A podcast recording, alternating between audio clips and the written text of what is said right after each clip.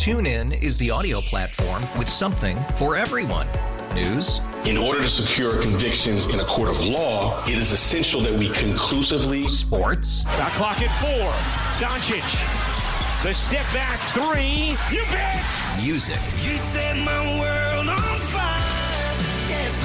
And even podcasts. Whatever you love, hear it right here on TuneIn. Go to tunein.com or download the TuneIn app to start listening. We really need new phones. T-Mobile will cover the cost of four amazing new iPhone 15s, and each line is only $25 a month. New iPhone 15s? It's over here. Only at T-Mobile get four iPhone 15s on us and four lines for 25 bucks per line per month with eligible trade-in when you switch. Minimum of four lines for $25 per line per month with auto pay discount using debit or bank account. $5 more per line without auto pay, plus taxes and fees. Phone fee at 24 monthly bill credits for well qualified customers. Contact us before canceling account to continue bill credits or credit stop and balance on required finance agreement due. $35 per line connection charge applies. Ctmobile.com. Let's talk to to Ken Gosselin, Hartford Courant. We got a couple things to talk about. I do want to Ken, good morning. How you doing? Good. How are you today? I'm good. Uh, let's start with Brainard. I, I I don't know if you were listening, but I joked. I was like, they spent a million and a half to create a report that nobody likes. I'll take five hundred thousand to write something nobody likes. I, did, I was listening and I did hear that, and you know that could be a profitable um, side hustle. I mean, also you can just ask me, you know, if more Americans, you know, don't do well having two glasses of wine or do do well. I can answer that one too. Um, you save a lot of money on studies, but in all seriousness. I've had some on the record and off the record conversations about Brainard with people. What did the report say, and why does nobody like it? Okay, so you have, uh, you know, we haven't seen the full report yet, but some of the uh, kind of the bottom line um, items or findings from the report have come out. And uh, basically, it's saying keep the airport open, okay, but uh, uh, close down one of the runways for redevelopment.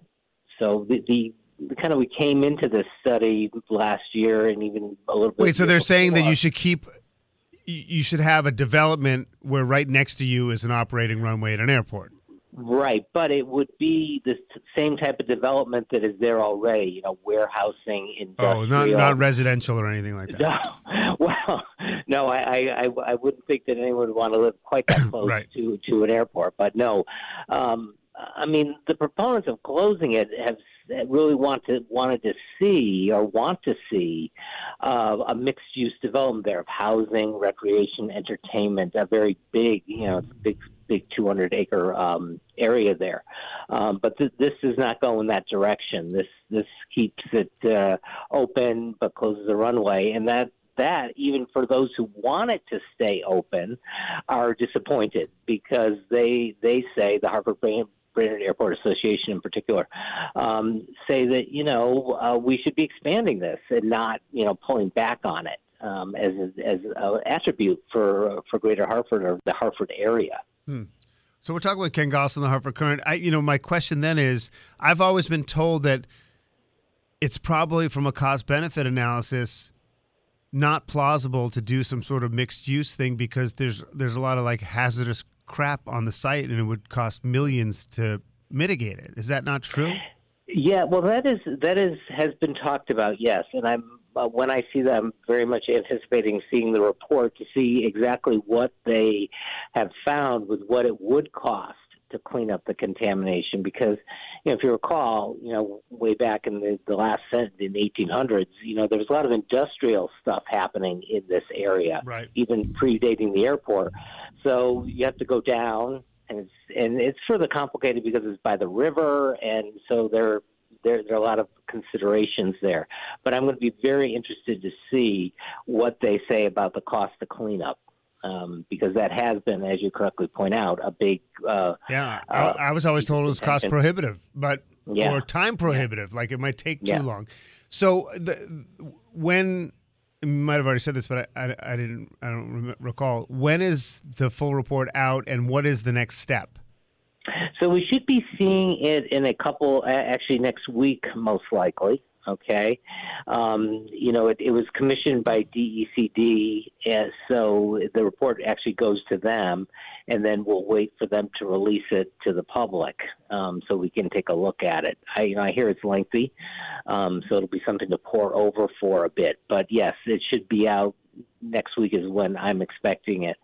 And then after that, uh, the General Assembly is probably going to then take a look at it and see because for them to fund this, the 1.5 million that you were referencing earlier, there was a lot of feeling that okay, once and for all, let's figure out what we're going to do here because this issue keeps coming up, and has been coming up for decades, like what to do with this airport. And so they really wanted, okay, let's make a decision and move on. So I think that that's what, you know, it's going to go to the General Assembly and there's going to be discussion hearings there as well. So you're going to read the whole thing and then come back and t- tell us what it says.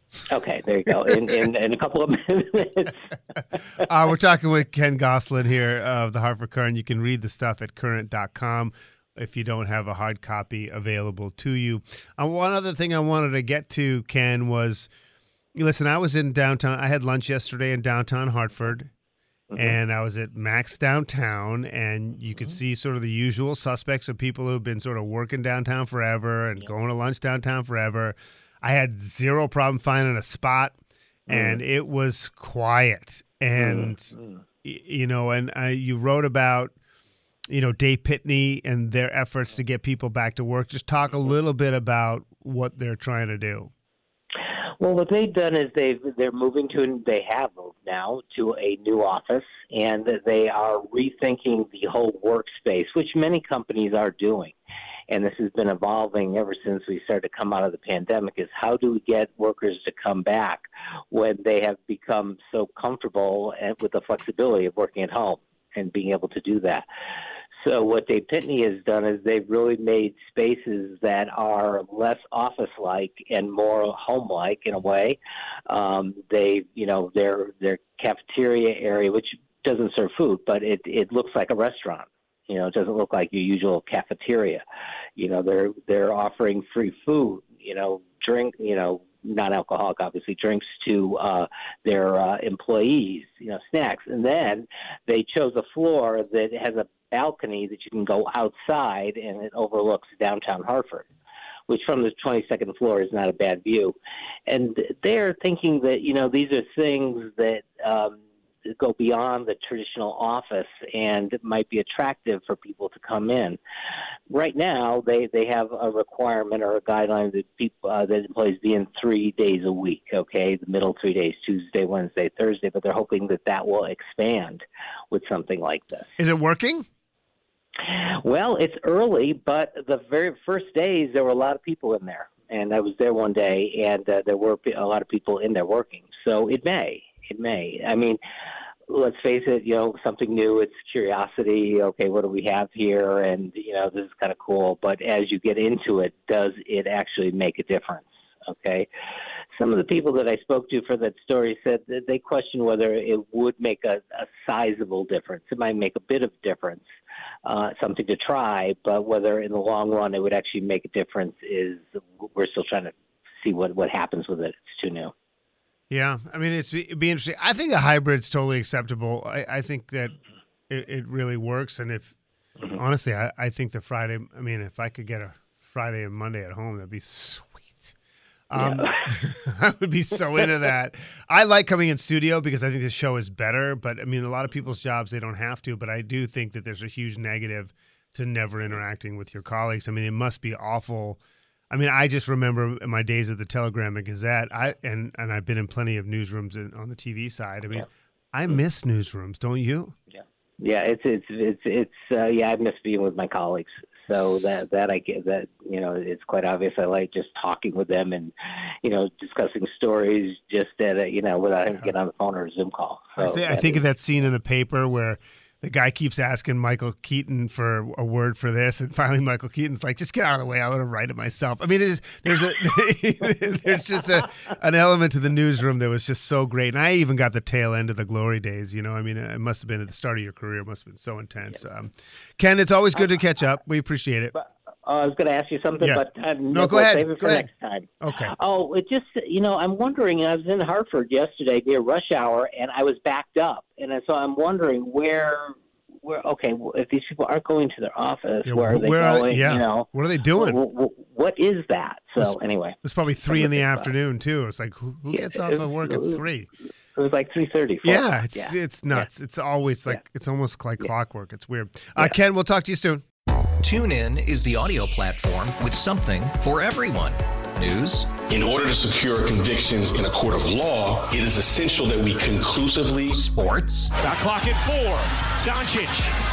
The step back three. You bet. Music. You set my world on fire. Yes, and even podcasts. Whatever you love, hear it right here on TuneIn. Go to tunein.com or download the TuneIn app to start listening. After investing billions to light up our network, T-Mobile is America's largest 5G network. Plus, right now, you can switch, keep your phone, and we'll pay it off up to $800. See how you can save on every plan versus Verizon and AT&T at T-Mobile.com slash across America. Up to four lines via virtual prepaid card. Allow 15 days. Qualifying unlocked device credit service ported 90 plus days with device and eligible carrier and timely redemption required. Card has no cash access and expires in six months. Oh, oh, oh, O'Reilly. Protect your vehicle's engine with a full synthetic oil change and save with Mobil One at O'Reilly Auto Parts. Purchase five quarts of Mobil One full synthetic motor oil and receive a $10 O'Reilly gift card after rebate. See store for details. With your Mobil One purchase, you'll also receive two times points during O Rewards Bonus Points Month at O'Reilly Auto Parts. Oh, oh, oh, O'Reilly Auto Parts.